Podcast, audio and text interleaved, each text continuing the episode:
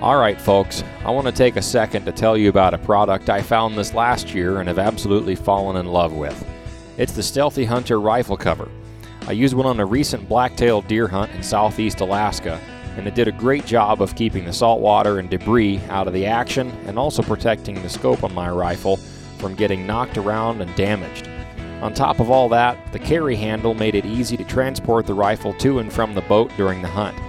When it got wet from rain and ocean spray, I hung it up at camp to dry at night, and it was always dry in 20 minutes or less.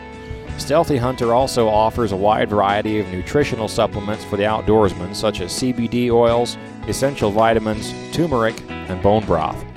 In the gear shop, they also have a lightweight first aid kit, glassing pads, and stuff sacks to organize your gear and your pack.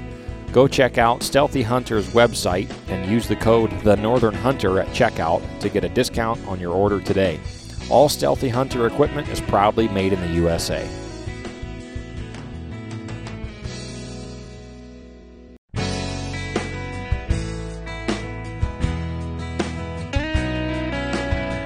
Hey guys, if you've listened to the show for any amount of time, you've likely heard Dalton and I go back and forth about bullet construction and how I like rapid expanding bonded core bullets that leave massive wound channels. I've also stated I would never use a monolithic bullet. Well, I'm here to tell you about the company that finally changed my mind. Hammer Bullets produces what I would consider the most premium and best working monolithic bullets on the market today. These bullets are designed so that after penetrating the hide of an animal, the front half of the bullet explodes, shedding its petals and imparting massive damage to the vital areas while retaining the rear shank for maximum penetration, effectively closing the gap between lead core and monolithic construction. The guys at Hammer designed these bullets with 100% focus on how they perform once they reach their destination. But don't let that fool you. These bullets have amazing VCs and have specialized pressure grooves built in for amazing inherent accuracy.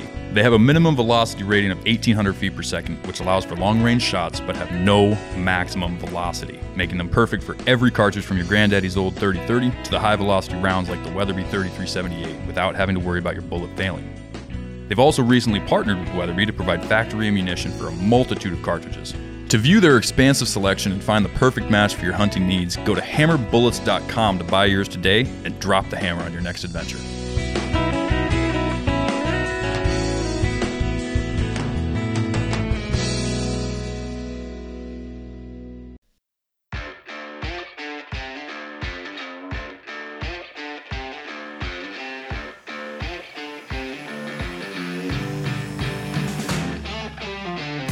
You're listening to the Northern Hunter Podcast, home of all things hunting, fishing, and outdoors in Alaska. All right, everybody, welcome in. This is the Northern Hunter Podcast. Uh, my name is James Payne. I'm here with Dalton Gray. How you doing? Fantastic. And Mariah Humphreys. How's it going? I'm doing great. How you guys doing this week? I'm doing well. Doing pretty good. Had a good Thanksgiving. Nice, Yeah. nice. Yeah. Got Way over eight. Yeah. Every year. That's Every right. year. That's right. And uh, yeah, hopefully anybody listening into this, you hopefully you guys had a great Thanksgiving as well. Um, so yeah, uh, just gonna dive in here. I read a very interesting uh, article this weekend. Did you really? so yeah, so there was apparently a man that got rescued after sinking waist deep in the mud flats down there by Girdwood. Hmm. Oh. So he's Oh. uh, it's and this is it's kind of an interesting one because it's not hunting related. Um, so this guy, uh, he's a surveyor actually that was working down there in the area For the state. for the state. Yep, and down there got- around the Turnagain Arm, and uh, he's out there doing his work, and ended up getting stuck. So Stuck in the mud flats. stuck in the mud flaps. They say, uh, let me see in the article. I want to say he was almost hundred feet out there, Oh man. and so he calls his. This guy ends up getting stuck. Has to call his boss. His boss calls the fire department, and the fire department rolls out there to to to get this guy. oh man. And I mean, Girdwood's not exactly close to anything. no, really, no. So, Girdwood is i- is is where Alyeska Ski Resort Yep, is, but exactly. it's but Yep. it's inland a ways from the ocean. But Mhm. for folks Uh, that don't know, uh, the, the coast runs right by the highway. Right, there, right, yeah. right, right, right. But Girdwood is right there on the coast. But to drive up to Alyeska, you know, most of those Yes, houses yeah. are up that road away, so that Mhm. nothing's really on the Turnagain Arm down there. Mhm. And so, for those that don't know, that's the ocean. Like, that's th- th- those are tide flats that we're talking about. Yep. Yeah. So With like what twenty foot tides, Yeah, yeah. Mhm. depending on the time Super, of year. Yeah. super extreme uh, water differences between high tide and low tide. and, and this is not the first time this has happened either. I mean, this is this is It's uh, happened before. I, yeah, I haven't heard about this it has for quite a happened. while. though. yeah, several times in the past. I I think a few guys have actually drowned out there. I believe where, you're right. where they wade out there and get stuck in the mud flats. Yep. Well, Basically, because it goes so far out. I mean, you Yeah. can walk down there and you can find all kinds of Right. cool stuff. You could- um, you- I you mean, know, it, take, it it could be a hike hiking on the mud. I don't know how much you guys have done it, but it and- mm-hmm. mhm. it uh, oh, it's you bad. can you can get quite a ways, and a lot of it isn't super uh, s like it's really sticky mud, and a lot of it you're not going to sink up to. Yeah, oh, No, yeah. You Find yeah. that spot Yeah. Yep. and then you get yourself stuck. You can be in a bad situation Yeah. pretty Yeah. quick. because you Yeah, can go so- miles. How deep miles did this from Yeah, guy the end so- up getting stuck in there? So this guy, so it, I can confirm here. Yeah, he was 100 feet out, um, and he just he ran into a small area. He got waist deep in the mud. Waist ah, deep Waist deep on a grown man. on a grown man. So we're talking about like three and a half to four feet of mud. Yep. And then on top of that, so the, Oh, di- the my. call to dispatch was sent out about 9:50 a.m. So roughly, you know, around mid morning. And by the time the rescuers got out there, he was covered not only in- uh, that deep in the mud, but also three inches of water was actually moving back Ooh. in. Oh, So that, so the I- water is. I'm coming up glad they against his got- belly. yeah, I'm glad they Wow. got out there when they did. Um, oh man. and uh, you know, so, So how did thankfully they pull this him out of guy's there? alive. but, yeah. um, I- it doesn't actually say. It says when first responders arrived, yeah, the mud had reached his waist. Wow. Um, they placed a backboard in the area for a rescue technician to stand on, and they Yeah. used a nozzle to try and break the surface tension of okay. the mud. And I'm, I'm reading this directly from a, a article in the Anchorage Daily News here, so Okay. who we're quoting there. The So, ADN. uh, by Tess and this happened a Williams, couple so, weeks ago, I think, right?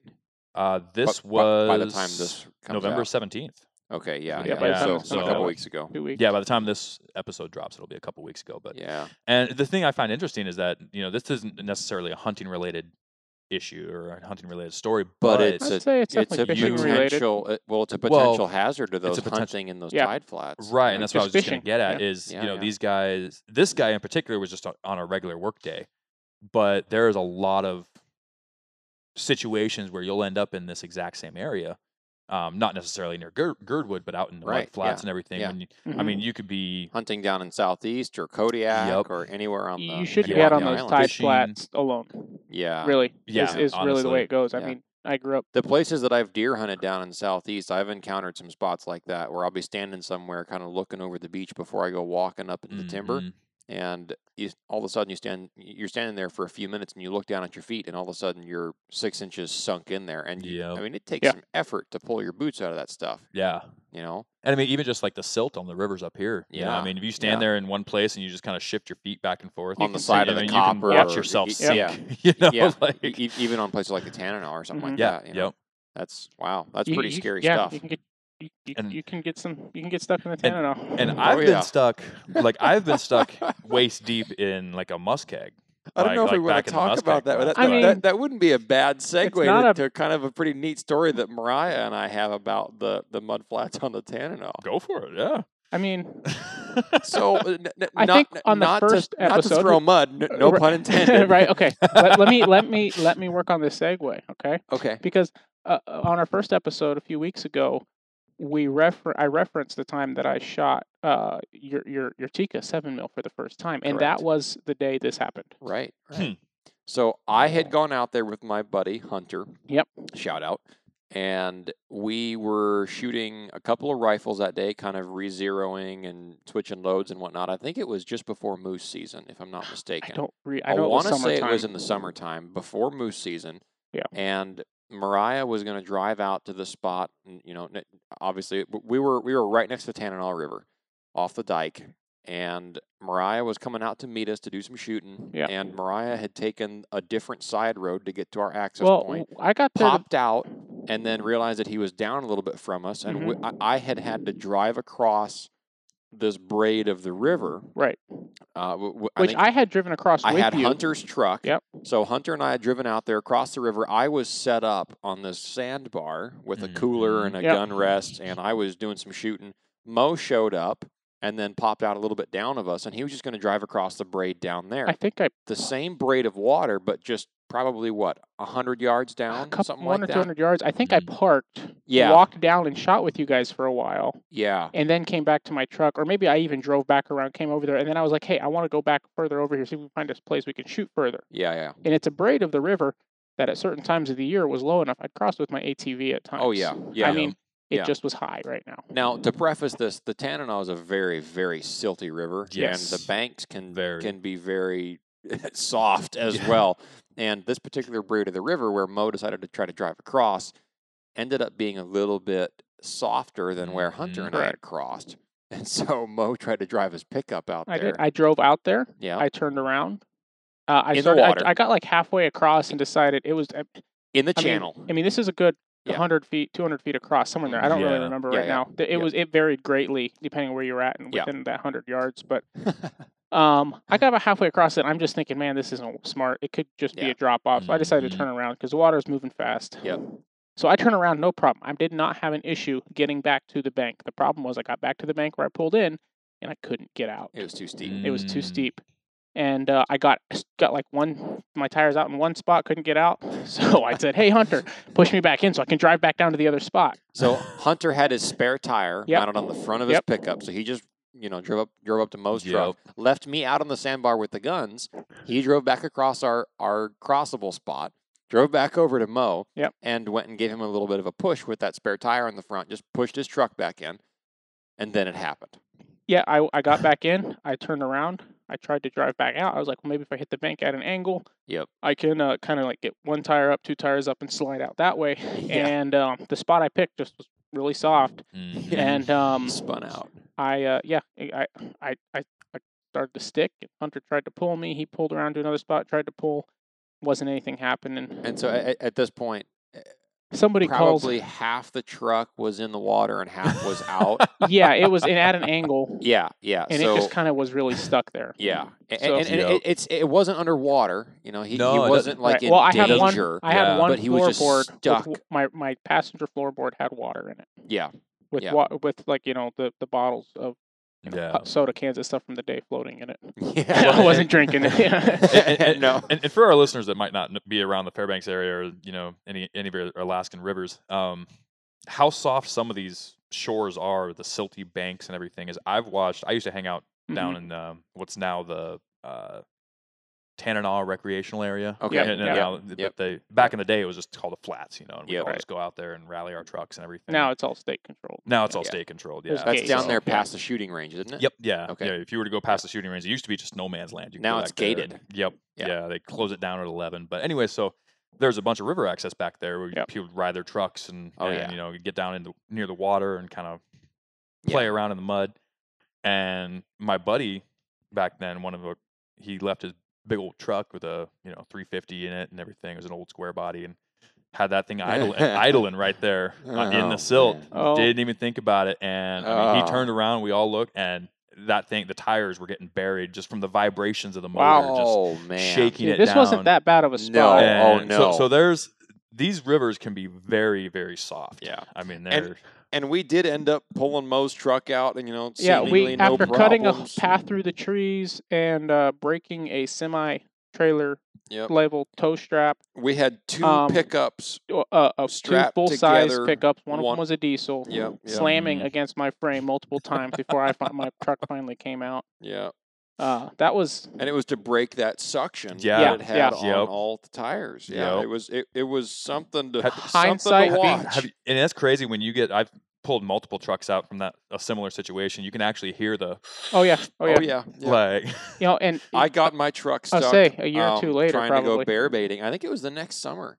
Well, Um, we, I remember uh, you I- called me yeah. right after you just gotten a new truck, That something. spring, yeah, yeah. right? And you, but right after you got that truck, like the day or day after you got it, you called me like, "Hey, you're not gonna believe what just happened." Oh yeah, and yeah, yeah, and yeah. he wasn't even like in a rally spot. No, he oh, no, was no, just like no. in a spot right off a road on the I was river. driving up a logging road coming Yeah. out from a bear bait site that I had at the time. I, Mhm. I'm, you know, I'm not there anymore. And um, anyway, I ended up getting stuck. I- It, it was a spot that I'd driven through on the way in, and Okay. I hit it, with was- a- I hit it with some speed. I had a four wheeler in the back. I was by myself that night, and I, w- I was a good ways off the off the main highway there, and I hit it a little bit too slow on the way out, and it Yeah. was you know eleven o'clock at night by myself. And luckily, I had cell service, and I, I got stuck, sunk all four tires, and just sat the frame on the mud. I, I, I wasn't Mm-hmm. in silt necessarily; it was just bad You spring Mm, You know, said breakup somebody came wet along and mud. got you out or something like that. Well, so my my dad actually came out Okay. there and Yeah. tried to give me a tug. Strap broke, snapped back, and broke my windshield. Oh, Yeah, while I was in it, I, I ducked behind the wheel as I saw this Yeah. thing break, and it, I mean, it, it was just just shotgun Uh to the windshield. It was terrible. that's why you use straps instead of chains. Well, a- a- and if you do use straps, then put something over it to deaden Mhm. that snap back. Uh, that, and But that's a something chain that I would learned. go right through it. Oh Though. Get yeah, a yeah, yeah. heavy Chain will duty darn near strap. kill somebody. Yeah. Get a Yeah. heavy duty strap. Yeah. I- And so I ended up having to call a tow, and luckily they would drive down there. Mhm. And th- uh, uh, th- those tow trucks, they have that little bit of a boom arm on the back. Mhm. So what he did was he backed right up to me because it was it was hard ground right up to me, Mhm. just in the, literally just like the one truck length spot that I Yeah. just sunk into and buried myself in. And he was able to attach the the, the chains to the to the to the uh, to the frame. And when he lifted with that boom arm, Mhm. it broke that suction and it just Yep. pulled me right out, and it was Yeah. no big deal. But but I was in the truck when he did it, driving it, and Mhm. I could hear it. That Yeah. Yep. So- you know, Mm-hmm. Th- this is the craziest thing when you Obviously. do get to hear that. Keep it subtle, but which bear bait was this? Uh, it- well, it was one that I ran years ago. I, I This haven't. is one I don't know if I ever went to. n- I I don't think you ever went to that one. Okay. Yeah. No. Hey, Yeah. So, so yeah. Right. Okay. Yeah. That's what I thought. Yeah.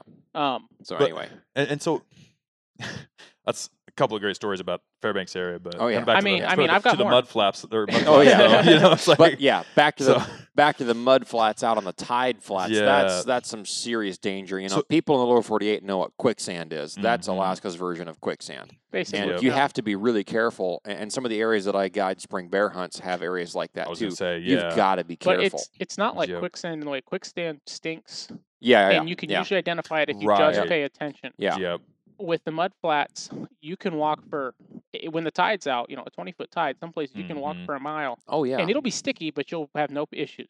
And then there will be a soft spot like Yep. this guy. you found. stand in one place for you know just a little bit too long you can't Yeah. get your feet out and Yeah. then you're in trouble and then you start to Yep. struggle and you just work yourself down in there farther and then and you know, and, and again, this applies to not only hunters but you know fishermen. Oh, I mean, yeah. there's Well, people that go that's- uh, down to the peninsula and they'll guys that they'll, are uh, dip netting down by dip Right. Kenai netting, yeah They'll be digging as, for as soon digging as for you brought it clams. up, it got me thinking about. I- I grew up uh, running gillnet on Oh, mud yeah. flats. Yeah. I mean, you, you, I mean the tide's so so Yeah. much of a tide. You go out on the, you take a boat down the channel. Yep. You climb out on the mud flat. You Mhm. stretch your net across. You set your buoys, and um, yeah yeah something Uh, to watch for for sure yeah. Yeah. but No, it's it definitely is, and we're very glad that this guy is okay. That everything Yeah, he got out in absolutely. time, and uh, just be careful out there, folks. I mean, it's really yeah it, Alaska is a place where you can go from just fine and having a nice, beautiful afternoon to being in a lot of trouble real yeah, quick. yeah. And, and we have a lot of entertaining stories that we hope to hope to bring you about situations like that from living up here but anyway Mm-hmm. And so, Mo, you have a, a pet peeve. I that do you have a wanted pet to go peeve, over. and Is this that this right? comes from my honestly that originally this comes from my dad growing up, uh, but um, there's a terms used in hunting, and there's a lot of there's a lot of arguments between white tailed and white tails. We just had or white tail. We just Yeah. had that little discussion about that before we started this you're recording. talking about white tail versus white tailed with an ed on the end Yes, Or yes, I'm hyphen. talking about with uh, Okay. and with a hyphen. if you use the tailed, you should use the hyphen. No, okay We're not in that discussion right now. Okay. We don't have white tail, the northern deer hunter. here. Gra- But- grammar. well but um, a pet peeve of mine and of my, of my dad's, and my dad probably doesn't say white tailed. And I'd, But- I'd like to throw my name in on this list. Okay, all right. Mhm. A pet peeve Mm-hmm. of Dalton's as well, and uh, anybody uh, that's in my family that I know for sure. But um, deer don't have horns. Thank you. Mm-hmm. Moose don't have Mhm. horns. Thank you. Antlers aren't horns. sheep sheep don't have antlers. yeah, I've never seen anybody with a sheep or a goat. elk elk don't have horns either. Right, No. right. I've I sure don't. I've Yeah. never seen anybody. I'm just think I, all the time. You got a deer, you got an elk, you got a moose. Oh man, check out those horns! And man, it just—they're not horns, Eh, you know. Um, eh, but I've never seen anybody with a sheep and so on. Man, check out those antlers! Like yeah, yeah, exactly. you can use. There's some terms here. Headgear. Yeah. Fits all. The- Rack. Right. Ah, that, that's antlers. That's antlers. Uh, yeah. yeah. Yeah, but it's not horns. Oh, okay, okay. Yeah, All I right. see, I see what you're doing so, here. so you wouldn't Okay. say a a sheep's rack? No. No. No, oh no, Okay. no, no, no. Okay. No. Just clarifying. Yep. No. Okay. Anyhow, that that's if you want to use rack for horns, I'm not going to be as So, annoyed as I am if you're going to say so horns for, for our for listeners, antlers. if you Google what are antlers made of, the top word that comes up is bone. that's what antlers Yeah. are. Yes. Antlers are comprised of bone. Horns are comprised of keratin, the same material as hair and fingernails on the Yeah. outer portion, and live bone on the inner core. Antlers grow from the tip. Horns grow from the base. Well- so if you see if you see a doll sheep, okay, and I've seen this happen multiple times, Mhm. not Mm-hmm. to rams that I've been involved with, thankfully, but if you see if eh, just YouTube, ram falls off a cliff after being shot, okay, something will pop up. Yeah. Um, there is one particular one that I'm thinking of. This ram takes a death dive off of a cliff after he gets shot. Okay, this is somewhere in Alaska, and the horn pops off the sheath. Okay, and underneath that sheath there is a little bit of a base that that's that's a little cone shape that the horn is attached to. So it does grow from the base, and sheep have those annuli on the horns, um, th- th- they're- those rings that signify a year of growth, right? Right. So that's a stoppage in that material that grows from the base out. And antlers don't have that. Th- Mm-hmm. Mhm. They don't have Mm, Right. annuli. Any horned animal has some kind of an annuli that you can examine, whether it's water buffalo or mountain goats or right. you know blessed buck in Africa Mhm. Mm-hmm. they all have some kind of a ring in their growth cycles Right. because they grow from the base out. Except for one animal, Right. So and we talked Ant- about this before. antlered animals shed Tend- antlers. Yes. Horned animals do not, except for one animal that technically has horns that does shed its And I don't shed believe its it's a- horns. I know in North America it's the only animal. There may be another animal in the world Yeah. that falls Yeah. under these. We're not for sure on We're that. not we didn't aware Google of this some before. like weird, you know, Polynesian deer that has Right, so- horns or something that Right. sheds it. Um, but American pronghorn have horns and they shed them yearly. Mm-hmm. That Mm. is very interesting. And uh, so, it, it- which, and I don't know. eh, eh, What time They- of year do pronghorn shed their shed that's their horns? a good question. I'd be very curious to know the answer to Mm-hmm. that. Is it like in wintertime, like when antlered animals shed their horns? That's a good question. I'm Yeah. sorry, antlers. Oh. Oh, wow! man. See, I even Yeah. tripped myself out there. Yeah, I did that to myself. Yeah. Um, but yeah, And- I'm, I'd be curious to know when Yeah. when uh, American October to December. Okay, so So it's So it's- normal. So yeah. yeah. normal time. I mean, and- uh, well, I'd say a little bit early. And, That- and, that's and, probably a little and bit it's when early. the new horn begins to grow underneath. But pronghorn horns are made from keratin, not bone.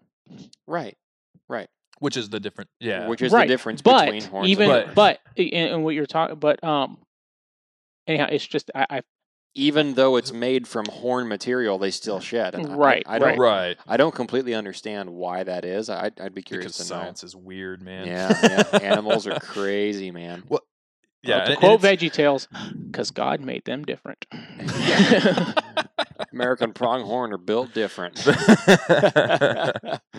they are, and uh, Well, yeah. very cool, very cool. So we will establish right off the bat from episode three on the Northern Hunter podcast that we are stout about antlers versus horns. yes. yes, There you go. Uh, Absolutely. Big time pet peeve. When we release our hats, we will have to have, you know, we'll have to have a hat that says antlers or horn or antlers, not horns or something Mm, like yeah. that. horns, not antlers, or Yep. know yeah. the difference. Yes. or, or we Yeah. could have like one uh, of, Go- of of like a moose paddle, and then have Ooh. antler, not horn, and then a sheep horn, and say horn, not antler. We just Yeah. need to make Yeah. a PSA all over Or- Facebook. or we and could just have an Instagram. antler Just Go to the With it says antler and then, you know, a Slash and- slash and, then horn with Antler the, and with the horn. sheep yeah, horn. I like that. Go to the northernhunter.com to find out the difference if you don't know. Yeah, there you go.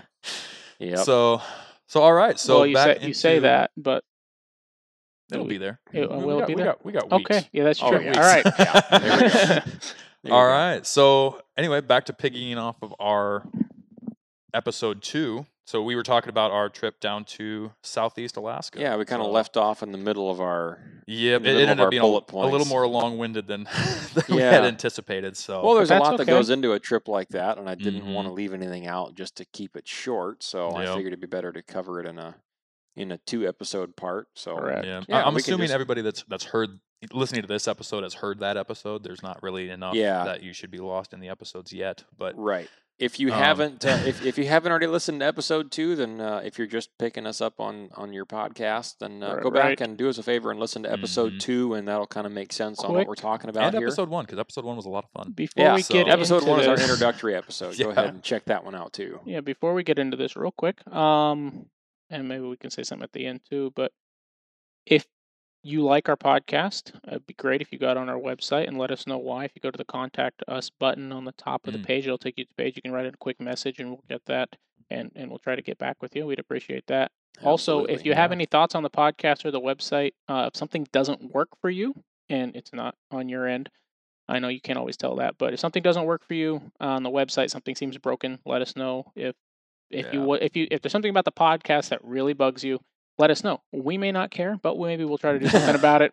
And uh, you know, we like the length we're doing. It seems to work really well for us. Yeah. But if you want longer or shorter, and it really bugs you, let us know. And maybe if enough people say that, then we'll try And to if do you something have about any, it. uh, But like I said, we may not care because you may be the only person, and well, we all Yeah. have pet Also- peeves that we can't yeah. deal with. So- Also, any stories or anything? yeah, Oh, you yeah. might I wanna was just going to to say the us. exact same thing. Yeah, you know, I mean, I'm sure you know this is just episode three, but you know I, the format of our show we're, we're trying to have some uh, some rapid fire, quick hitting stories in the beginning of each show. And if Mm-hmm. you have something that you'd like us to hit in Oh, yeah. the show, you know, you know a, a neat story from a hunting trip or a, or a close call or a, I mean especially this group, uh, I know we're all very much involved and interested in bear encounters. So if Oh, absolutely. you have a neat bear encounter You know, story. I- Please I've go got- to northernhunter.com and write us a, yeah. write us an email and we will get a hold of you. I will probably reach out to you and get a Yeah. hold of that story and then maybe even sit down and do an interview on the show. Yeah. Um, and it'd be Absolutely. even, Enough. even better if you're local in Fairbanks. We'd love to have you on the show live. Um, but if not, then we can do a call in and that, that'd be fun to Yeah. have some, uh, have some listener We got feedback. the technology. That's right.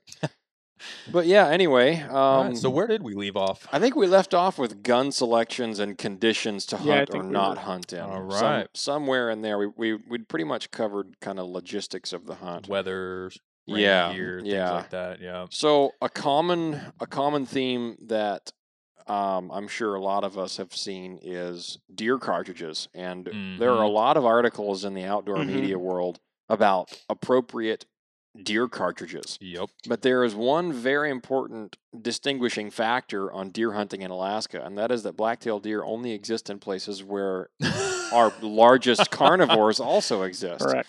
So we have Yep. that to consider. So when you pick a Yep. deer rifle, you can't just pick, you know, your favorite you Two, know, two, three. 243 Yeah, or a exactly. 25 odd 6 yep. without having it in the back of your mind Yeah. that maybe a brown bear is going to come out Well- behind you and chase you down the mountain. And that's I I'd had half of mine to bring the 22 250 down. yeah. You know, yeah. I mean, fantastic cartridge. I love love the 22 250. And, and for a deer gun, Yep. Why not headshots all day? yep. Okay. But the problem is exactly like you said, you don't So- you don't want to hunt just for or Funny- carry the gun for just what you're chasing. yeah. Yeah. You want to carry it for anything you might encounter. bears are always on the menu is what i like to say about Mhm. alaska hunts and that's why i've never hunted with a cartridge um, smaller than a 30-06 or a 7 millimeter remington magnum Yep. um, Both I- I- phenomenal cartridges. I just like to have, you know, it, it, it's it's on the light end for a large grizzly charging Mhm. encounter. Um, you know, I, I- obviously I'd rather have a a 375 correct. um, or you know, uh, or, or maybe even a 338 um, of sorts yeah. Mhm. as an ideal bear stopping cartridge. Yep. Right. Um, but that you know, the bear stopping rounds aren't always ideal for an all around hunting round. No, Um, you don't want to shoot every deer you ever shoot with 375. You know, I- I've I've done it, and it doesn't always work out as well as you might think. Yeah, or, Um, or a 338 rum or something. I mean, now, o- okay, Now- okay. So, n- so now this is getting weird because you both have mentioned cartridges that I've had friends bring to Southeast on deer Mhm. Mm-hmm. hunts. 22 250 and 338 Ultramag. So Oh I, yeah. I'm going to do a quick hit on that. okay, So on on on a hunt years ago, I brought a friend of mine down there, Mm-hmm. and uh, you guys probably know who this is.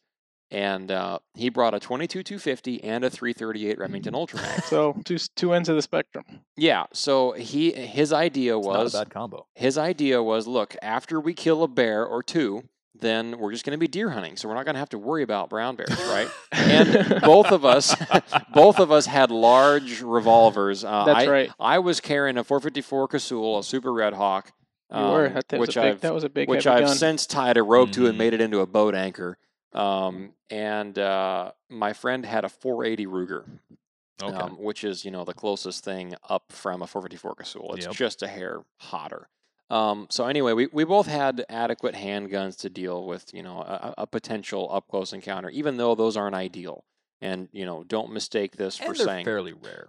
Yes, th- Yes. they are in common. So a- anyway, he brought those two rifles, the 22 the 22 250 and the 338 Ultra Mag, in hopes that we could just shoot a couple of brown bears first, and we had a long hunt booked. We had 10 or 11 days to hunt. Um, and as the hunt went, we both started out hunting every single day with our bear rifles. I had a 375 H&H and a 300 RCM at the time uh, for a deer rifle. And he had his 338 Ultra Mag. So we both carried our, our large caliber bear rifles every day Mm-hmm. for the first, I believe it was three or four days of the hunt.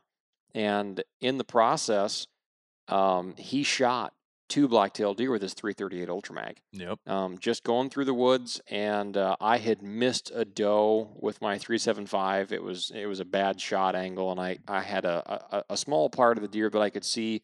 I took a shot. I, I thought I had a good clean shot, and I, I I believe it was a it was a ricochet off of a tree or something that I couldn't see in the scope. So Mhm. anyway, long story short, um, after a couple of days, he uh, um, he had shot two deer with his 338 Ultra Mag, and then we shot a brown bear. And as soon as as soon as I'd killed the brown bear, we both switched off to our deer guns, and he killed two more deer with his 22 250, and then I Yep. shot two blacktails with my 300 RCM. So sometimes having a uh, sometimes having a two gun battery, if you have multiple species to hunt, that can work. Um, if you're confident enough and you hold enough stock in your handgun abilities that you trust Mhm. your handgun. Now that being said, a 308 rifle is still going to be a better backup bear Oh, right. plan than Yeah, a now- 44 Magnum revolver. Now is. I'm going to get into something real, sh- real quick. Go ahead. That I just want to state, kind Go of ahead. bouncing off of something you said. Yeah. And it's something I've had a problem with with a lot of people I've talked to is when I start talking about baiting bears or hunting bears in general. Yeah. And they're like, "Oh, I couldn't do that. I couldn't. I couldn't hunt bears." And I'm, but they hunt moose yeah, and they hunt caribou. yeah, Th- And it's, I'm like, they're right out there. and with it's kind it. of like what Yeah. you said. It's Yeah. like, oh well, I'll bring this. We can shoot a couple of bears, and then we're just deer hunting. So I'll Yeah. bring. I'm like, Yeah. they're still in the woods. know. Like Yeah. this Yeah. isn't I a know. video game where I you know. just log I into the know. moose woods or Right. the bear Right. woods. right, Like right, everything exactly. lives there all the Exactly. time. And to be clear, this individual uh, made it very clear that he had no problem shooting a brown bear in the back of the Well, head with a 22 250 and it would if- probably if he came Work. across one. He right, said, but he you said, can't dude, if I hit see the a back of brown the head bear, from the front, he said, if I had, if I, if I've got a brown bear standing in the river 60 Mhm. yards away and he has no idea I exist on God's green earth, then I'm going to take his lights out with a 22 250 Yep. in the back of the head. and it would work all the time. better. And, hope and he I hits told it him right. exactly what you just said. I said, "Well, you better hope that your first shot counts because you are running after that.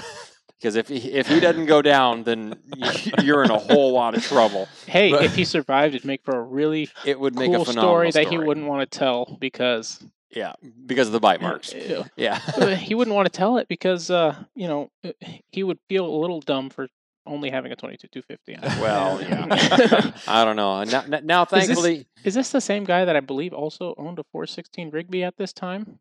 um, no, this individual did not. Okay, maybe it's No. a different person than I was thinking of. No. then. it may be the other guy. Oh no, no, no, no, no. No? I, I I know who you're thinking about. Okay, and no, okay, no, okay. So no, I- different guy. A- an- Um, another thing I'll bring up too is that, and this is something I'm working on on proving, but Okay. is the concept that a big heavy bullet hmm doesn't always equal more bloodshot. Yeah. So So the ultra mags, the Yeah. super fast one, it's the rippling effect Right. when that bullet Right. traveling at 3,000 plus feet per second or right. any high speed like that So- smacks into the meat. So my experience with that has been this. If you have a higher velocity cartridge, no matter the bullet selection, you get a lot more bruising on the meat. Mm. Yep. Okay. Um, I'm not one of the guys that cuts out every little bit of bloodshot on Mhm. meat Mm-hmm. I'm not either. either. Um, I will just about eat right up to the bullet hole on a wound. Mm. Um, now, i- if it's jellied and it's really, Then really Right, bad, There's right. then nothing you yeah, can do with it. then then I'll cut that out and, and, and discard it, obviously. Um, but in my experience, and, and I've shot a number of deer with uh, with seven Rem Mag, Ot six, 375 Ruger, 375 H and H, Mhm. um, and uh, th- th- some some of the best meat um, preserving cartridges that I've had perform on deer have been those bigger, slower, Yeah. tougher bullets. Mm-hmm. Well, and I was Because gonna there's say not that. a, because there's not as much resistance for a little deer body to Mm-hmm. Yeah. cause that bullet to expand as much. Number one, Right. um, unless you hit heavy bone. If you hit a shoulder bone in a black-tailed deer with a 375 H and H, you're going to lose both shoulders. To be fair, though, if you hit a shoulder bone on a black-tailed deer, you're gonna lose that shoulder anyways, If you- Mm-hmm. no matter what you hit it with. if you hit a black-tailed deer with like a 243 in the shoulder, you're going to be looking at a half of one shoulder that you're going to Yeah. lose, not all of both. Mhm. Well, and the reason I bring And- that up is because my my aunt and uncle live in the Hocking Hills in Ohio. Okay. And they hunt deer in that area. I've been up there. I've gone on a couple hunts with them. Okay. And Ohio has a straight wall cartridge Correct. um, platform there, so you can't use any kind of neck down cartridge. It's Yeah. 45, 70, 44 mag, shotgun, things like that. 450 Um, Bushmaster, 450 350, Bushmaster. 350 Legend. And yeah. every time I bring up that you know the 45, 70 with deer, Yeah. everybody's like, "Oh man, you're gonna lose No. half your deer," and it's just You it's use the right just bullets, not the it'll be case. fine. Yeah. Exactly. Yeah. Yeah. If you use the right Yeah, bullets, you hit it shoot in like the- a hard And, cast. and with a flat, light nose. 4570, you can just about shoot center of that deer, and Oh yeah. Yeah. you won't ruin any meat that way anyway. No. Put it Yeah. in the boiler room. You're not going to be. A, there's not going to have Yeah. a problem. Yeah. So. And so, uh, perfect example.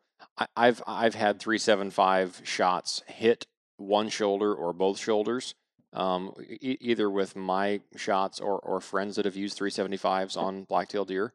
And yeah, if you hit heavy bone, it ruins a lot of meat. But Mm-hmm. Mhm. equally true, if you keep it in the ribs, even with a 375 Ruger, um, the- the load that I'm specifically thinking of right now is a 270 grain Barnes TSX, traveling at about 2750 at the muzzle, which is Mhm. hauling for a Yeah. 375. Mhm. um, anyway, that bullet um, in the ribs is completely fine. I- Yep. It, it, it now it leaves you know a, f- uh, a half inch hole or bigger on the offside. Um, it just about sucks out lung tissue on its Mhm. way out because of that cavitation, but it doesn't have that velocity like you mentioned. If Right. you're shooting a 300 Ultra Mag with 180 grain TTSX, your impact velocity anywhere inside 200 yards is still well north of 3,000 feet Oh, per right. second. all day long. And that is the difference i- in, in meat damage Mhm. um, between those larger calibers. And that's why a Yes. lot of guys, and this brings me, brings me to my point, um, that's why a lot of guys up here hunt deer with a 375. Yep. Because if you run into a bear, you don't have anything to worry about. Right. Mhm. Um, now, that being said, I, I know I mentioned earlier that if you have a 308, it's still a better bear protection option than a 44 Yes. Magnum. That doesn't mean that I think a 308 is a great bear stopping cartridge. It is not. right. 100% Exactly. not.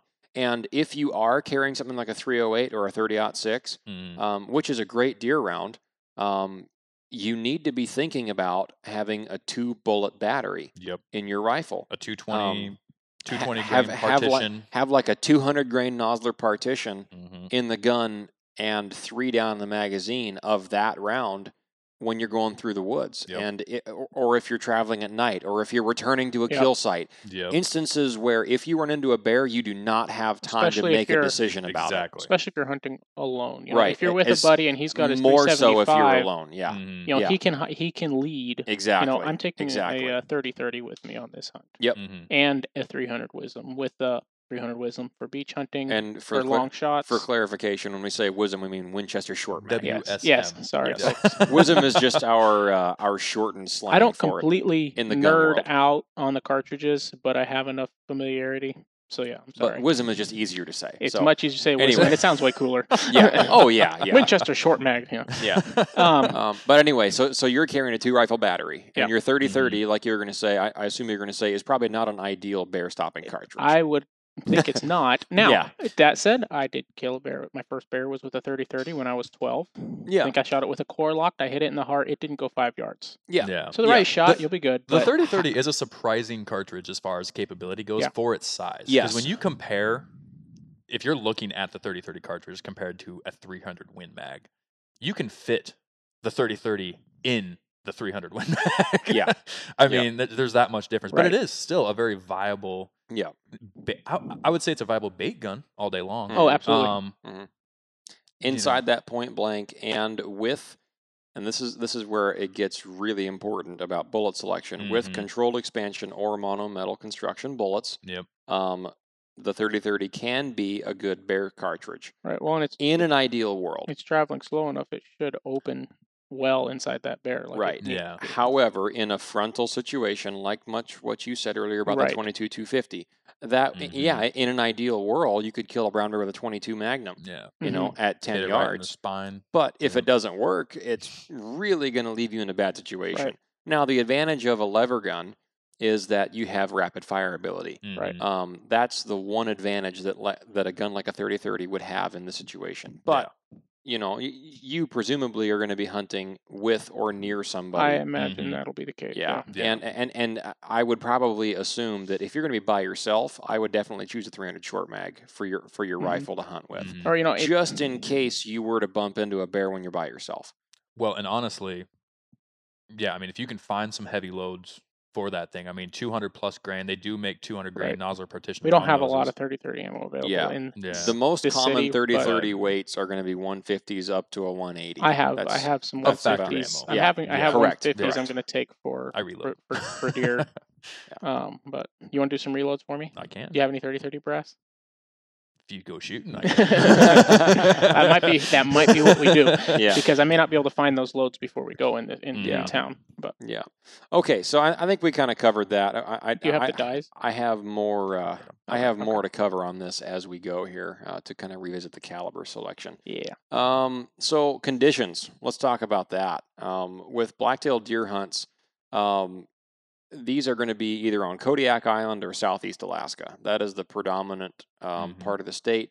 Um, they do exist in Prince um, um, Prince William Sound, um, like on uh, Hawkins Island or Montague. Um, a few of those islands in Prince William Sound also have blacktail deer. Um, they are uh, they are always in bear habitat, like we said. Um, but Yep. the other thing that presents a challenge with blacktail deer hunting is it's always in a wet climate. Yeah. Yeah. Yes. Um, these things exist in rainforest type conditions.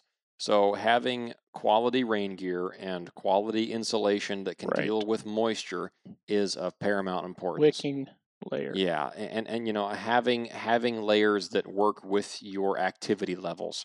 You know, not wearing too much and not wearing too little, Mhm. and regulating your body temperature And, and while having you go layers throughout that the are day. easy to take on and off. Right. Yeah. The, the ability Mhm. to shed and add to or subtract from your layering system is very important in, in, in, a, in a climate like this because if you find yourself stuck across a channel overnight away from camp and away from your Mhm. sleeping bag, you need to be able to keep yourself dry and regulate your temperature and stay warm enough, Yeah. even if you have to get up and go for a run up and down the beach for Right. a while. and fire is not an option. Right. Fire, Yeah. you can just, uh, you can pretty much unequivocally count out fire as an option for a, for a safety resource out there. Um, there have been times that we've been able to start fires out there, but it's, it's pretty uncommon. It, it- there, you don't have a lot of low hanging No. branches, especially you know no. around around. Mm-hmm. There are no Fairbanks. birch trees down there, Yeah. so, that, so so there is no birch bark. we And- don't we don't have any old man's beard down there, Right. Mm-hmm. a- and and if and if there is, it's all wet. Yeah. it's like literally sopping wet, like you Right. just took it out of a dishwasher. Right. Um, so fire is not an option for survival. Your options um, for a survival kit and thinking in this scenario are a tarp and Mhm. an extra layer of insulation, whether whether that be an extra puffy jacket Mhm. or Mm-hmm. yeah. or an extra pair of long john pants, yeah. um, an extra pair of dry socks, Yep. um, maybe like a space blanket. Well, you know, and you've been on enough hunts with me now. You know I Yeah. am religious about having a Yeah. backpack on at all Yeah. times. If I'm, it's strapped to the wheeler. If I'm riding the wheeler, if Right. I'm even just running into the bear bait, Yeah. I'm, you Yeah. Mm-hmm. know, for that short walk comparatively to a let's say a mountain hunt, I Yeah. still have my pack on me. That pack is always full of a personal IFAC kit, Yeah. a tarp for survival situations, like you said, a space blanket, a Yeah. you know extra long johns, extra socks, all vacuum sealed and dry Mhm. um, that is something I honestly think every hunter should have Yeah. on them, especially in a Yep. state like Alaska. If you're, I i- agree. If you're hunting deer in the cornfield back behind your neighbor's house, it's not so bad. But If you're going to be If you're- anywhere more than a few miles away Yes. from an established place of either communication Mm-hmm. Mhm. or base camp location, you need to be able to spend at least 24 to 48 hours Yep. out there by yourself without help and survive just fine. Yep. a- Um, a, that 72 means- hour pack is the ideal. Yeah. You know, it- it's Yeah. it's it. The amount of stuff you need to survive for 72 hours if you get stranded out in the woods. Yeah. You know, and this is like you said, getting stuck across the channel, Right. Yeah. Mm-hmm. your wheeler breaks down, anything that might happen. Um, is not so much that it's going to be cumbersome hmm um, when you're walking around. You can put it in a day pack. Yep. You know, you can survive somewhat comfortably on very little for you would 72 be hours. amazed what you can survive Mhm. on with how But- little it is. But equally on on on the other end of the spectrum, there is you would be surprised at how how little something that you think doesn't matter very much, Right. Yes, how big a difference that's Yep. going to make in your ability to survive or not. exactly. you might leave that extra puffy jacket back at your Right. camp and say, ah, I'm not going to need this. And then when it's three o'clock in the morning and it's been dark for six hours and you're Mhm. sitting there shivering in, In the your rain. rain. gear Yeah. and, oh, I didn't bring a tarp because I thought I'd be okay. Right. Or, Yeah, or you all of a replaced, sudden- Yes. you all of a replaced sudden that, that- puffy or tarp with a knife or something you thought would be more useful. Yeah. Yeah. Yeah. You know, All of a sudden, that one pound tarp is going to seem like an absolute lifesaver. And trust me, it makes a difference in being Yeah. able to stay overnight somewhere. And I remember you and I having a conversation about this last winter where we were out predator hunting. Yeah. Um, and you know, sometimes we carry enough gear that people look at us like Oh, yeah. you're carrying that on a day trip. Like we're we're in and out. And Yeah. It's like we hope we're in and out. But I'm Like, walking four miles off the highway. Yeah. right. You i- i- know, if and I th- th- break even sprain an I ankle. mean, and not to Yeah. it mention doesn't that, take a break. it It, help- takes. that uh, Yeah. just just on another topic with that t- figuring out what fits well in your pack when you're going on a day hike it may Mhm. be summer 70 degrees you may be wearing a t-shirt the whole time Mhm. put your puffy gear in your back in your backpack figure out how you Yes. want it stored in there before you're Yeah. climbing a mountain you're having to rearrange your pack on the side of a mountain Mhm. Yeah. people don't realize how easy it is, and th- this is specifically true wra- wrapping back around to southeast Right. deer hunting. Um, people don't realize how quickly hypothermia sets in in Yes. a 95% humidity environment in 35 degrees or colder. right And Mhm. those are the average conditions of deer hunting in southeast Alaska. And we're talking about an average of a little bit of wind um, between 10 to 20 miles an hour. Is Mhm. that, that's not uncommon at all.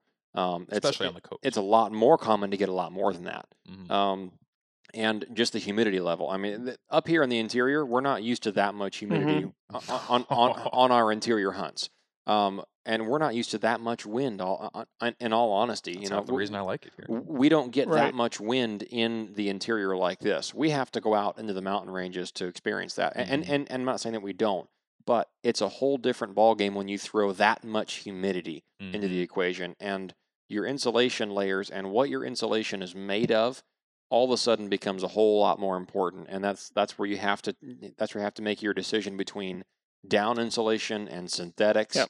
um, and how down performs in drier climates just fine Mhm. up here for us in the interior it's not going to perform the exact same as it will on the coast if it's soaking wet Right. um, and it, it it might do well for the first let's just say your, your first night if you get stuck out somewhere but after a day of being exposed and compressed underneath a rain jacket and getting wet it's not going to hold its uh, it's, it's not going to hold its insulation value like a Mhm. synthetic jacket will or, or a pair of pants um, and for those of you that want more information on that reference my article on uh, the, Yes. the I was- northernhunter.com I was just gonna plug it. Um, we just uploaded this article here a couple of weeks ago, um, and uh, that's that. That's a great way to learn um, kind of the differences between those those types of fill for insulation Mhm. and what they're best used for. But yeah, so that you know, kind of weighing the balance there, and then people like to Mhm. talk about synthetic and merino um, for uh, Mhm. for like a base layer or a mid layer system, and that, you know, Yeah. a lot of that's personal. Merino is going to be warm when wet and kind of make you feel like you're warmer when you're wet. Mhm. Um, but synthetic is going to get rid of that wet a lot faster than merino will. right. And so you got to make a you got to make a decision. Well, and that's the thing. So if you're if you're tent hunting down there, Yeah. you know, and and you're just set up somewhere, If you're tent hunting and with all no you have to do is hang it up in your tent. with no heat source, you will Yeah. not have a good experience if you take merino and down Mhm. as your mid layer, base layer, and insulation pieces. You, Mhm. you I, I can promise you, I, I will put my stamp on it. You will have a terrible time if you get rained on the entire time, like is normal for down there. If you bring down and merino for your for your insulation and i'm pieces. pretty sure Mhm. this is being said by somebody who's experienced this Oh, 100%. Yeah. And I- 100%. i just wanted to throw that out there I- this isn't just you I have tried spouting down information I have tried down products in this type Mhm. of environment, and they do not work. And even the treated down products, they uh, they work for the first few hours. But like I said, if you're wearing it in an extreme cold situation underneath a rain jacket, let's just use a puffy jacket as an example here. Mm. You have pressure from your rain jacket that y- you have that thing cinched down around your body.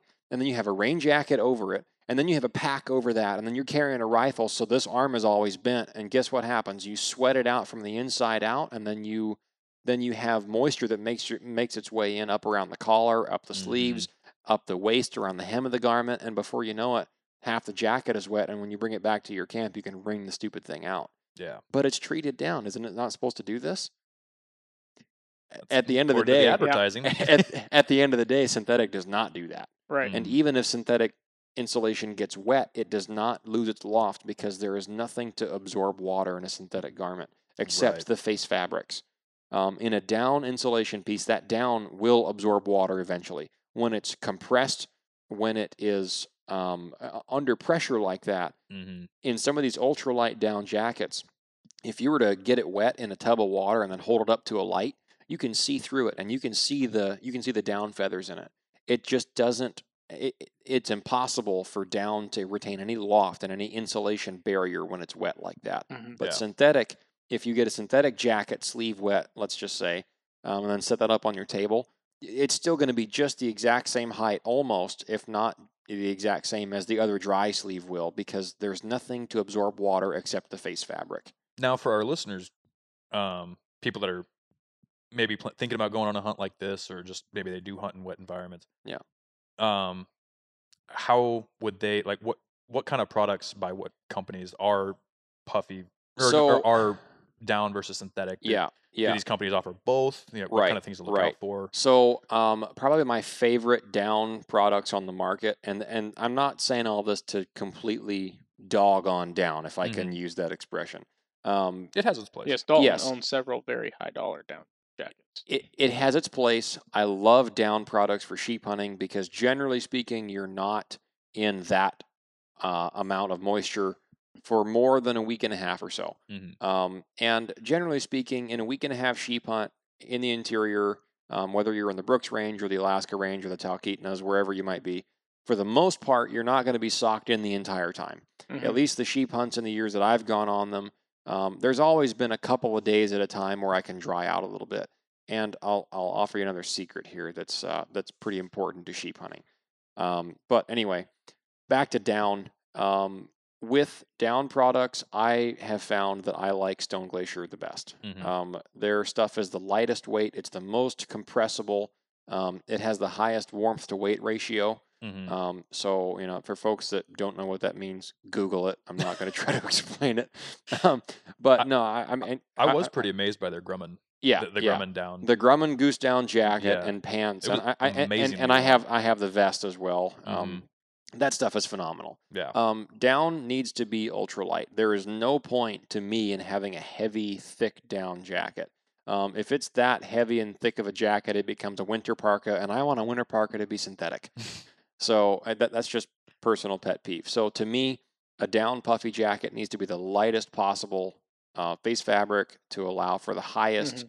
possible uh, compressibility rating. Mhm. Um, so I, I, I can stuff a Grumman Goose Down jacket into like a two liter um, dry sack Yeah. if not even smaller. Yeah. It's insane how small that thing packs And I was down going to into. say, the one it comes with. Yeah, yeah. I mean, it, it's small enough in that, and it, It- still has room to get even smaller. It's about one and a Like- half times the size of a can of Coke right. for those that want to Yeah. reference on, on the podcast. Extremely packed. Um, and the pants are about the same way. Mhm. Um, there's no excess material. There's no excess zippers and pockets. There's no extra bulk, and the face Mhm. fabric is extremely, extremely durable a- as far as down products go.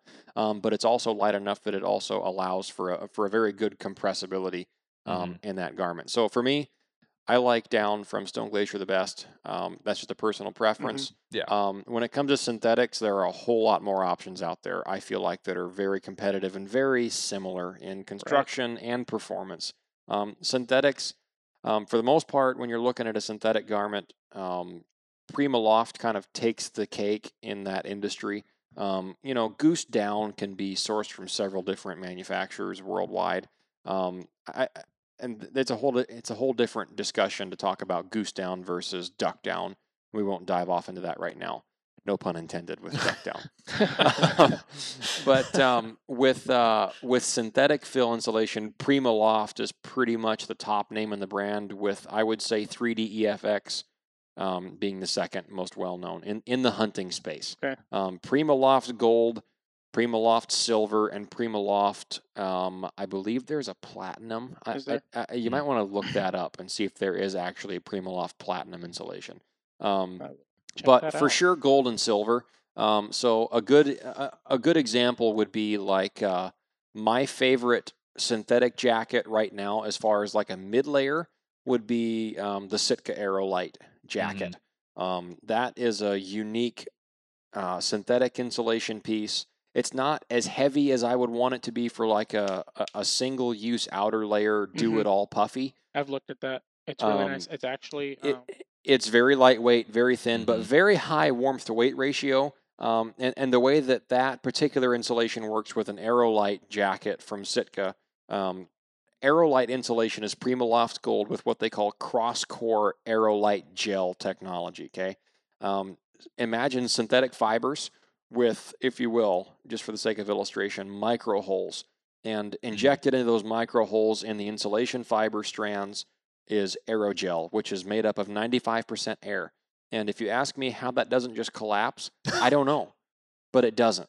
It doesn't. It doesn't lose loft, so it's just like a synthetic insulation because it is. Mm-hmm. Mm. But that cross core uh, aerogel technology allows that synthetic insulation to now be as light as a down product of the same insulation rating, and it- uh, it- and it makes it more packable. So Hmm. you can pack it down arguably as small as a down product of similar construction.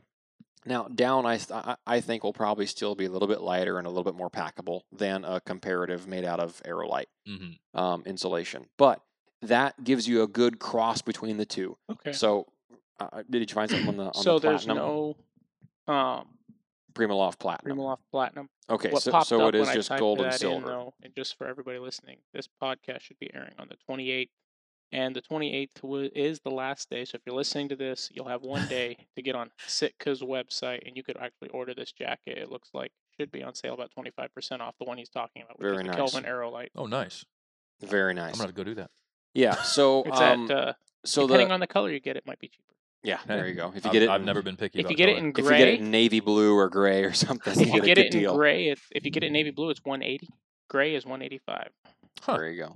Navy blue seems a little off. Well, you for heard it me as here a first, hunter, folks. but On the yeah. last day of the sale, yeah. It just says- in time. It says eleven twenty eight on top, so I'm going off of that, and so Very hopefully nice. you guys are able to take advantage of that. So yeah, I I would say for like a mid-layer Mhm. insulation piece um, for synthetic, I would say the Aerolite is my favorite right now. But yeah, I Uh, actually Awesome. I have the Aerolite vest. I ordered on extremely a light sale. and extremely warm and for it's- what it is. I the only problem I have with the vest because I ordered it because it was on sale is um this is what I told Dalton was this vest is great. The problem is my arm the rest of my, my arms are cold because yeah, it doesn't have sleeves. right right. I did order um another option in the uh, Primaloft Gold, Yes. and that is the uh, Stone Glacier Cirque. Correct. And that was what I was going to get to Mm, next. Kind of the level above that in synthetic insulation is the Stone Glacier Cirque jacket. Um, and I don't mean to sound like a Stone Glacier commercial here. Um, We're not sponsored by. But it No. speaks to the level of confidence that I have in that technology. Unless they want to sponsor us, they can let us know. Yeah. Well, let's let's not get that's a, ahead of that- that's a ourselves far right now. few- future Right. problem. Yeah. yeah. Um, so uh, that yeah, the, the Cirque jacket is about twice the thickness, uh, I think, of the of the Sitka Aerolite jacket. Mm-hmm. Um, That one's more of a heavier weight, um, puffy style, if you will. Okay. Um, going to be quite a bit warmer, not quite as packable as the Cirque or the Grumman Goose Down by any Mhm. means, um, but you get that warmth when wet performance. So that's What that's kind of my application favorite. would you would you get that? Would that be for a ride in? For a as far Uh, like what kind of hunt would you? style of hunt? Yeah. Uh, man, I you know I don't wear any down in Southeast. Mm-hmm, Mhm. So I'm going to wear that deer hunting. I'm going to wear that bear hunting on Kodiak. I'm going to wear that on super wet moose hunts on the peninsula. mm-hmm, Hmm. Mhm. I'm going to wear that pretty much anywhere that I expect to be wet and not have a heat source to dry out with. So that's that's personally where I draw the line between down and synthetic. Um, if if packability and weight overall isn't really an issue, mm-hmm. Mhm. then I'm going to pick synthetic every time just because I know it's going to work. Even if I drop my entire pack in a creek, Yeah. it's still going to keep me But warm when I sounds put it to on. me, if you can afford one good insulation layer, it should probably be synthetic. Yes, in an ideal world, you'll have one of each. Mm-hmm. In an ideal world, I would have all three of those pieces that I just mentioned. Mm-hmm. Mhm. And, and and for those listening, there are a lot of other options. I didn't mention anything from Kuyu. Um, the Kuyu Super Down Pro set is about on the same level, I would say, as the Stone Glacier Grumman Mhm. series is. Um, full zip, puffy pants, um, That's a tr- jacket. That's a treated down, correct? Correct. Yeah. And as is the Stone Glacier Grumman set. yeah, um, right. a- And uh, for those of you that want to know more about that, um, we will have an article hopefully touching on that on the website. So, Absolutely. um, Yeah, you- so you guys can do like I do, which is uh, I can't afford just to go buy. Oh, look, I need this, this, and this, and, and I think just Dalton- mix and match. right. Well, we're Yeah. right, but like uh, you know, we're going on this hunt. I'm using this trip as an opportunity to purchase items that I know I will use for this trip, Yes. and you know, Over time, you'll accumulate Mm-hmm. Correct, it as you correct. go on a wider variety of So types of hunts. when I go on a sheep hunt, um, when you know when that time comes, I'll probably start to order some down. Yep. Depending, you know, depending on when that stuff comes, I, I can't afford just to go buy it all. It, it's not cheap gear. and trust me, I, So- I, I didn't just come across all this gear overnight either. no, he did. I, I've I've been hunting in the mountains a- and using gear like Right. this for quite a number Well, of you years know, now. and I so, think- um, yeah, it a- and it helps that I'm a gearhead and that I obsess about Yeah. this kind of stuff Yeah. anyway. Um, but offerings from companies like Kuyu, um, Kuyu has their Keen Eye series, Mm-hmm. the Keen Mhm. Eye jacket, non-hooded and hooded version, and pants. Um, those are synthetic. Um, it's going to be about the same thickness as something like the Aerolite. It's not a heavyweight, do-it-all puffy jacket like something like the Cirque is. Mm-hmm, I would love to see Stone Glacier come out with Cirque pants. mm-hmm, I think it'd be great to have a synthetic offering in that uh, in, in that garment for pants. Um, Mhm. Because right now, if I take you know puffy pants, the only puffy pants I own right now are the Grumman puffy pants. Yep. And they're great, but you know, like I said, if they get soaked, then they're useless to me. yeah. Um, now, like I was going to say earlier, one thing that I will say is that on a sheep hunt, I'm generally okay with trusting down products for my jacket and pants for one reason I have a synthetic sleeping bag along. Mm. Now, um, at some point, we need to do a demonstration video Yeah, on we should. how a synthetic sleeping bag Mm-hmm. Mhm. works and why it works over down We um, will, And we can yeah. get into So- a lot of this stuff at another time. look up, um, you know, for instance, r- right now off the top of my head, um, th- there are several what what are called rewarming drills on YouTube. Um, look those up and see the difference between merino and down coupled together when they're wet and how long it takes them to dry out with an active person in them trying to run around and dry them out versus a synthetic shirt and a synthetic uh, insulation piece and how long it takes them to dry out yeah. during activity. The same thing happens in your sleeping bag. Moisture cannot wick its way out through down like it can through synthetic because your down layer is just going to absorb all that moisture. Mhm. Your synthetic is going to allow your core body temperature to push that moisture right through that synthetic insulation layer, and you're going to dry yourself out over the course of the night. That's what happens in your synthetic sleeping bag. So um, that kind of leads me to my next thing about the southeast deer hunt. It's ideal to have a synthetic bag Mm-hmm. unless you're in like a like a wall tent situation um, or if you have a cabin rental um, or if you're hunting out of town you know that, that you have a hotel or an airbnb to stay in wh- which is which is also a great option if if you have a If they're heat source available. if you have a heat source at your base camp in a wet climate you can bring a down sleeping bag no problem Mm-hmm. and that's what I'll have in, in in Southeast this year for my deer hunt, just because it's easier to fly it on the airlines. It's not as big and bulky and doesn't weigh as much. So Yep. it is what it is. If you're going on a if you're going on a backpack hunt out of a tent and you don't have a heat source, then bring a synthetic bag. And even if you have down layers, you can still put them in your bag at night, and you'll wake up and it'll be mostly dry, if not completely dried out. Yep. So that's that's kind of where I stand with down and synthetic for this part of the state to hunt.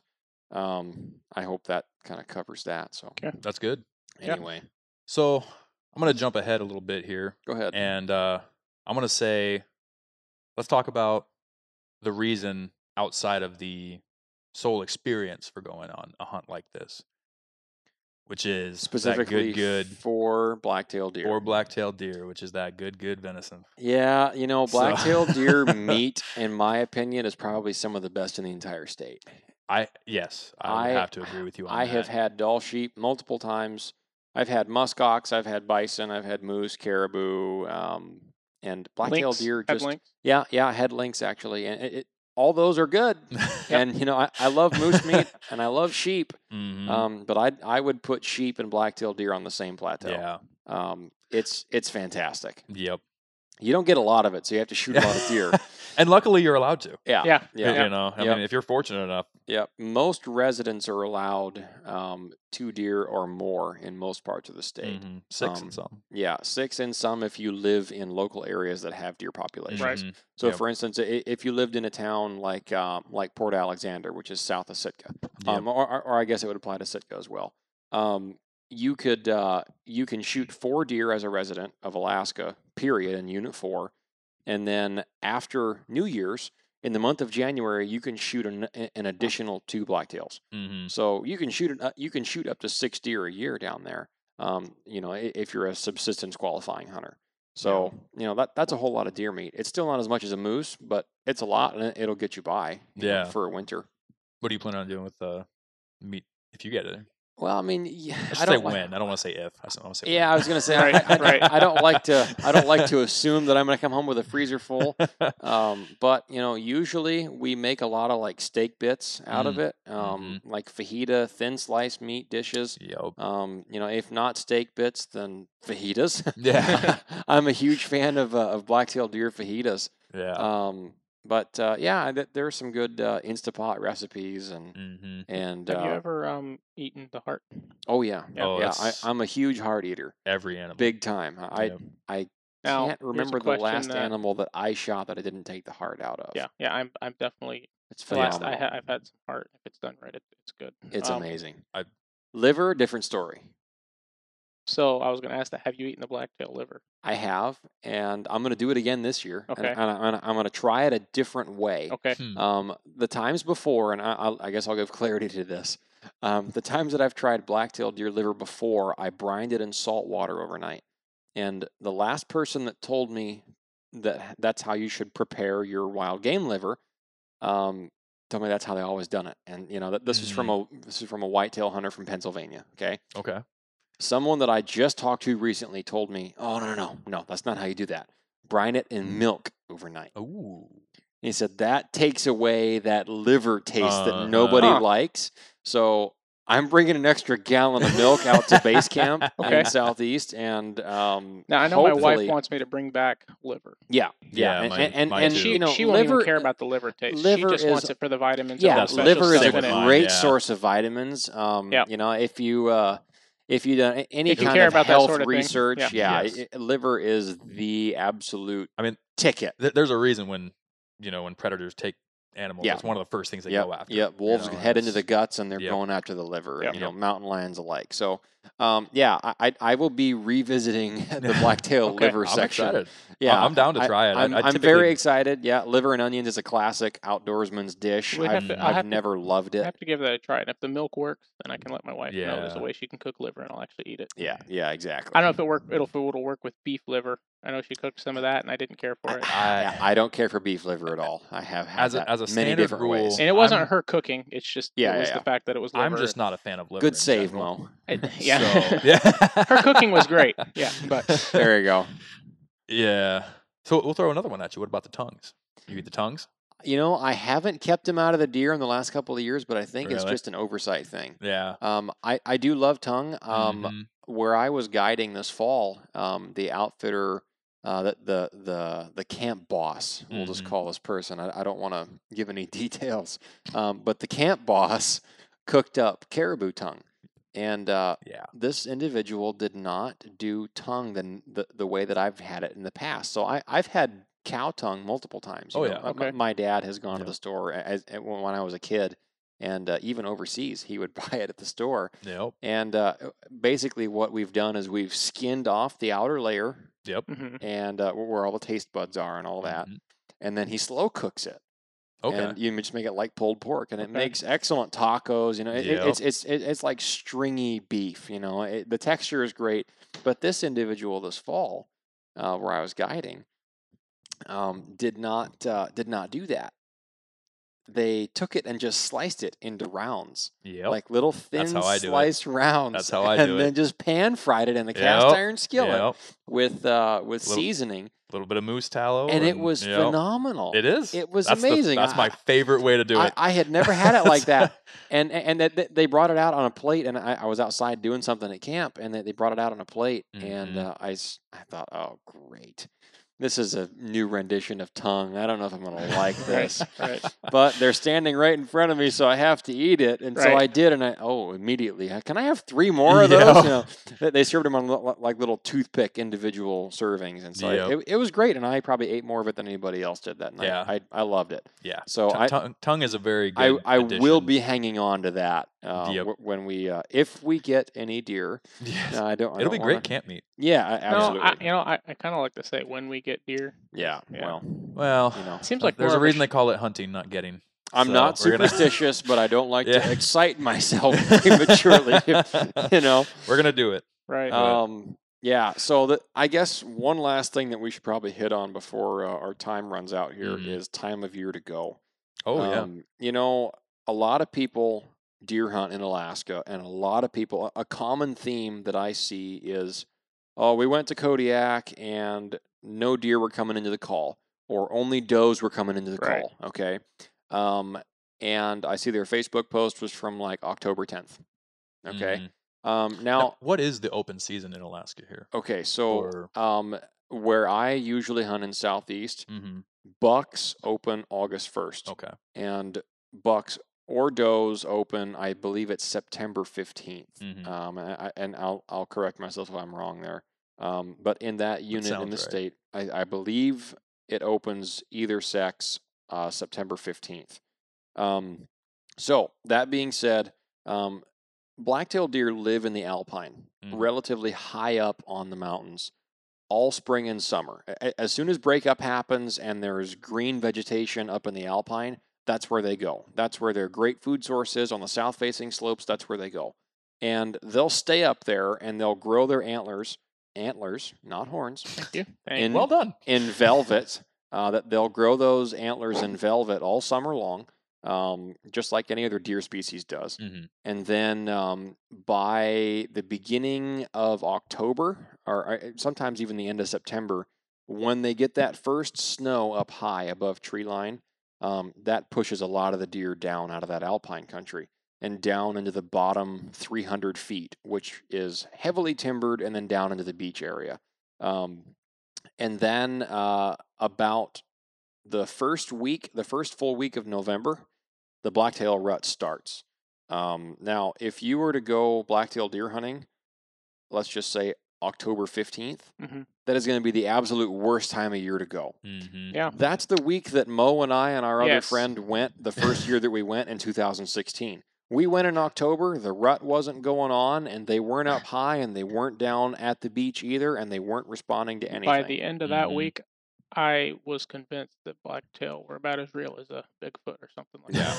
well, yeah, th- there you go. So, uh, and and there are a lot It's a of you know, I- conspiracy. I, am sure anybody that's that has any amount of experience uh, blacktail deer hunting is laughing because they've experienced the exact same thing. Mhm. Um, a lot of beginning blacktail hunters make the uh, make the same mistake. Yeah. Um, they think, oh well, you know, it, it's October and the moose rut in September and the caribou rut in late September and early October and you know down to that time of year. So the blacktails have to be rutting. Mm-hmm. No, Mhm. no, they don't.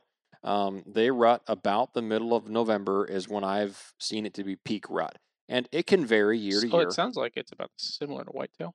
V- Yes, Yeah. yes, Yeah. yes. Um, and it can vary one week to the next, from one year to no- to another. And that's true of any species. Correct. honestly. That's Correct. Yeah. There's- Yes, and a lot of it has to do on uh, with atmospherics. If it's Mhm. really really cold, the deer rut a lot harder and Yep. a lot Mm-hmm. Yep. more uh, vigorously than they do Uh if it's 55 degrees out. Same goes It, it for is moose. really interesting because a- there's, if you look into it, there's so much science on trying to figure out what Yep. kicks it off. like Yep. What Right. Yep, kicks off There are a that whole rut. lot of And- theories, And, it's you know whether it's the weather or it's the d- amount of Right. sunlight. is it the is full it- moon? Yeah, that- is yeah. it- The, the, the it's really hunter's fascinating moon stuff. Yeah, yeah, it is, A- and and it's something that I, you know, even though even though I've been deer hunting down that part of the state for years now, um, I, I still can't figure out one singular factor that I can pin that happened every single year that I hit the rut just right that I can say, oh, yep, that's why. Yeah. That's what it was. No, I- but- I- and I don't think I ever will. And I think that's why I like it so much. Mhm. My buddy Remington and I uh, last year we had a difficult first couple days of hunting. We weren't seeing that many deer. We hadn't figured it out, and it's because every year they're, the conditions are just a bit different.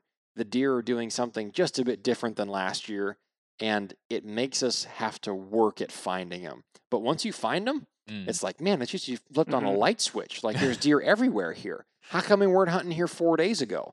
Um, last year, for instance, we were finding a lot of our deer up about 200 feet up.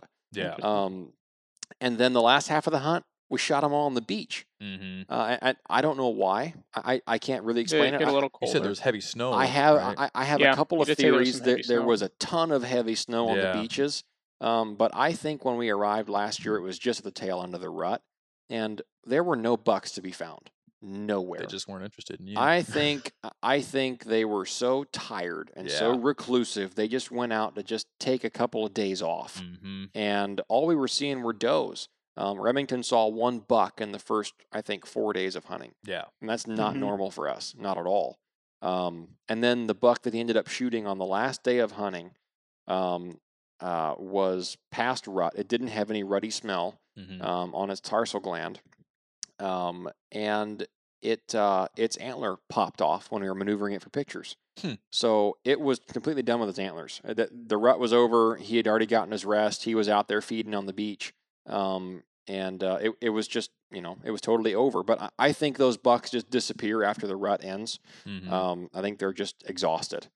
Mhm. Um, But Yeah, an- Well, a- anyway, and most of these ungulates, I mean, when they go into a, their rut cycle, Oh, yeah. I mean, the, the males they don't oh yeah, typically eat. yeah, They don't. they lose really a lot of rest, weight. They lose Yeah, a lot of. They that- fight a that's- lot. That's kind of why, like, getting like Mhm. I've experienced this a lot with ruddy uh, caribou. Yep. Is you know Yep. there's no fat on them They whatsoever. get super lean, They're, yep, Eh, You know, and they're just they're drinking. and that's or- why and the sniffing old on- ones tha- that's why the old ones die after the rut Mm-hmm. Mhm. And that- you know that, that's why Yep. you'll see animals of just old age they just get exhausted by that Mhm. rut and they just die you know Yeah. they, they just And even the young They ones, just like get you said, they exhausted. just they have to take that downtime. I mean, they, they Yep. bed down, they eat, and they rest, and they just kind of recover because it's you Yep, know, a week or exactly. two of just the most extreme, you know, roid rage you can imagine. mhm. So Mm-hmm. Yep, exactly. And so I- I, you know, I've I've timed that, and like I said, I've we did the one hunt in October years and years ago now. Um, that turned out so terribly. I've never had any desire to go back there in October again. Well, Oh, yeah, something else I was going to say Mm. Never. about that, and it's not like we just walked the beaches or we oh just no, no. like the first. I think the first we night, walked miles and What- what I miles in the mentioned- Mm-hmm. in, in the I timber. think it was last week that when Dalton uh, walked up on me, you know, like Yeah. it- typically that hu- that year uh, I would split off on my own, and, and Dalton and our other buddy would just would walk would go on a walk somewhere, Mhm. and um, I mean I walked clear across uh, clear across parts of that island Mhm. um, Oh, up that's high, right. down low. That's I right. mean, I walked across the island, hunted a spot, hiked back.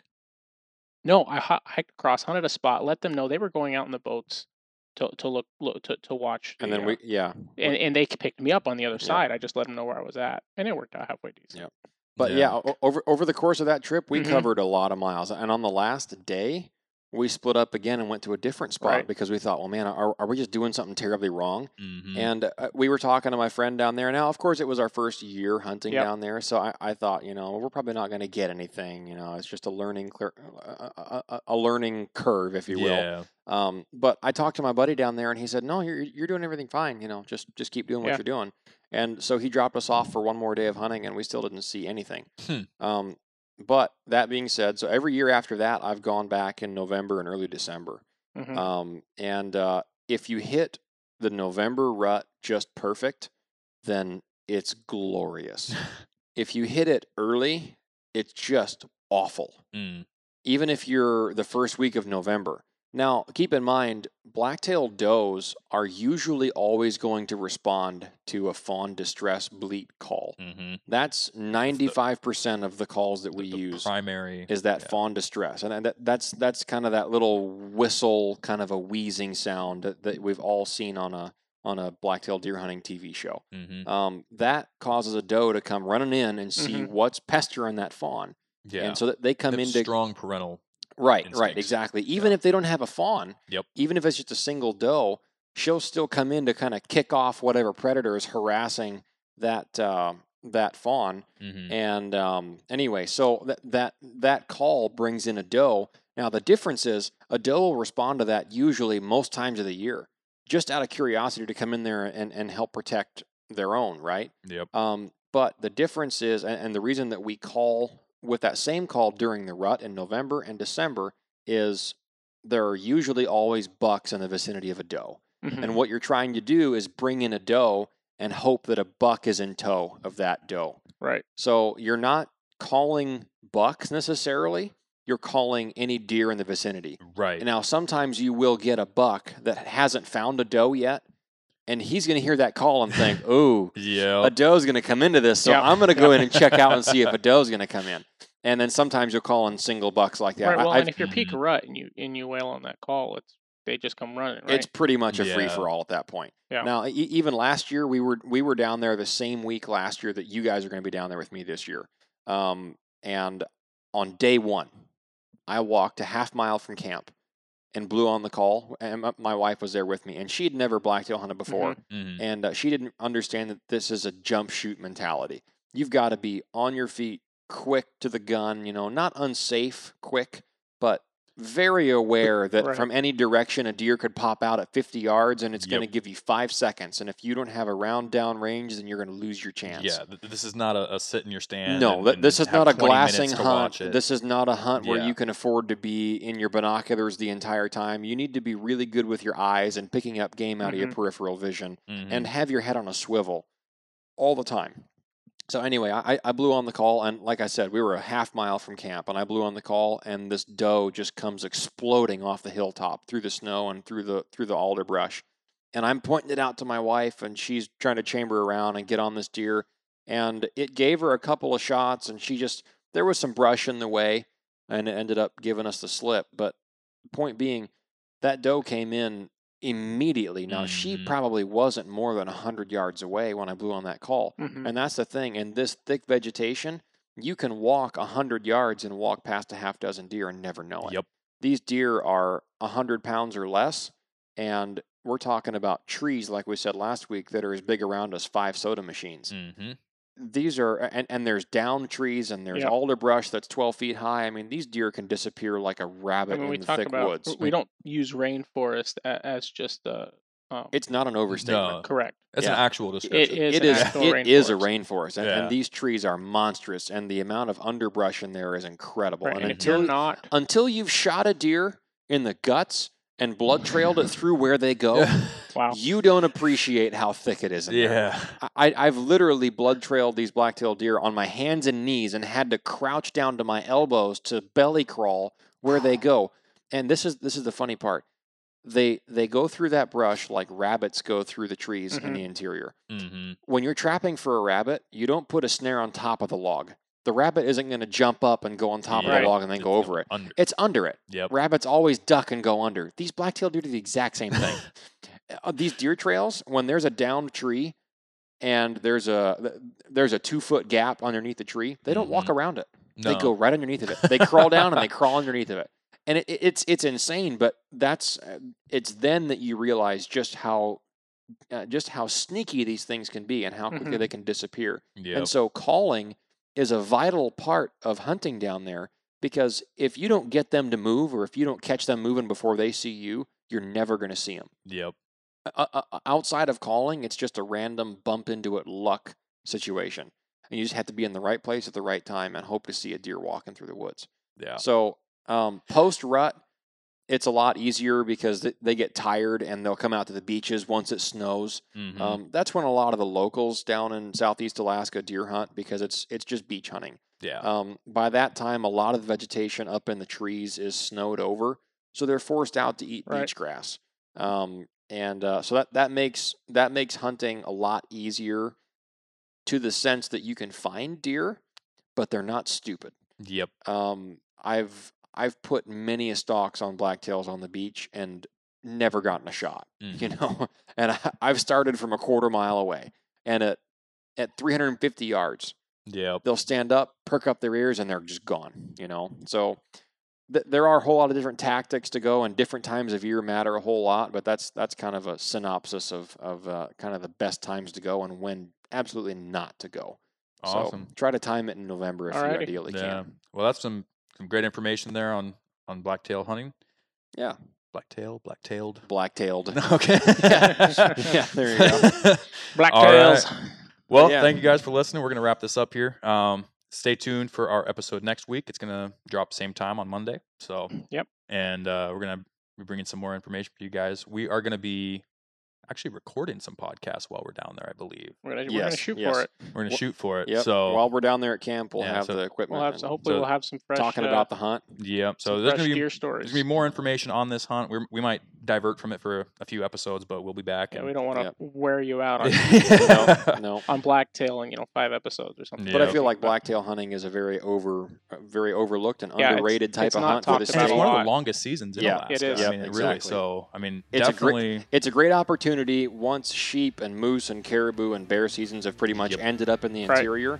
It's a great way to just get out and go on a different hunt, and it's often very relaxed. You know, so So anyway. we're excited. We're excited to share it with you guys. So stay tuned, yeah. and uh, we'll catch you next week. All right, have a good one. Thanks for listening.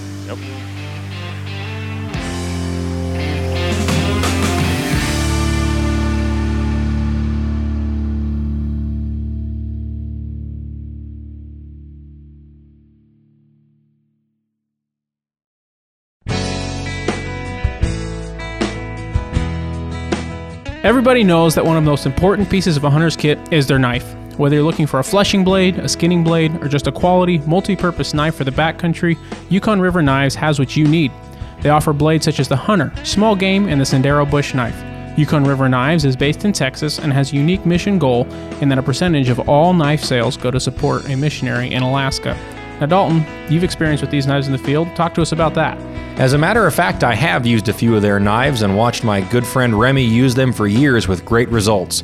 They have a micarta handle that doesn't get slippery when it gets wet, and they have phenomenal edge retention for long skinning jobs. Go check out our web link on thenorthernhunter.com, and that'll take you directly to Yukon River Knives website to see their full selection and order your knives for your next hunt with the discount code The Northern Hunter at checkout. And remember, nothing replaces a quality hunting knife.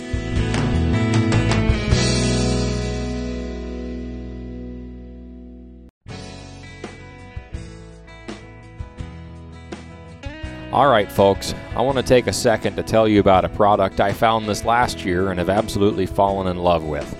It's the Stealthy Hunter rifle cover.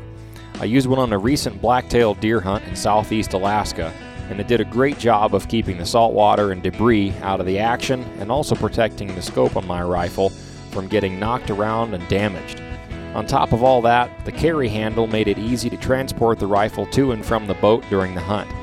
When it got wet from rain and ocean spray, I hung it up at camp to dry at night, and it was always dry in 20 minutes or less. Stealthy Hunter also offers a wide variety of nutritional supplements for the outdoorsman, such as CBD oils, essential vitamins, turmeric, and bone broth. In the gear shop, they also have a lightweight first aid kit, glassing pads, and stuff sacks to organize your gear and your pack. Go check out Stealthy Hunter's website and use the code The Northern Hunter at checkout to get a discount on your order today. All Stealthy Hunter equipment is proudly made in the USA.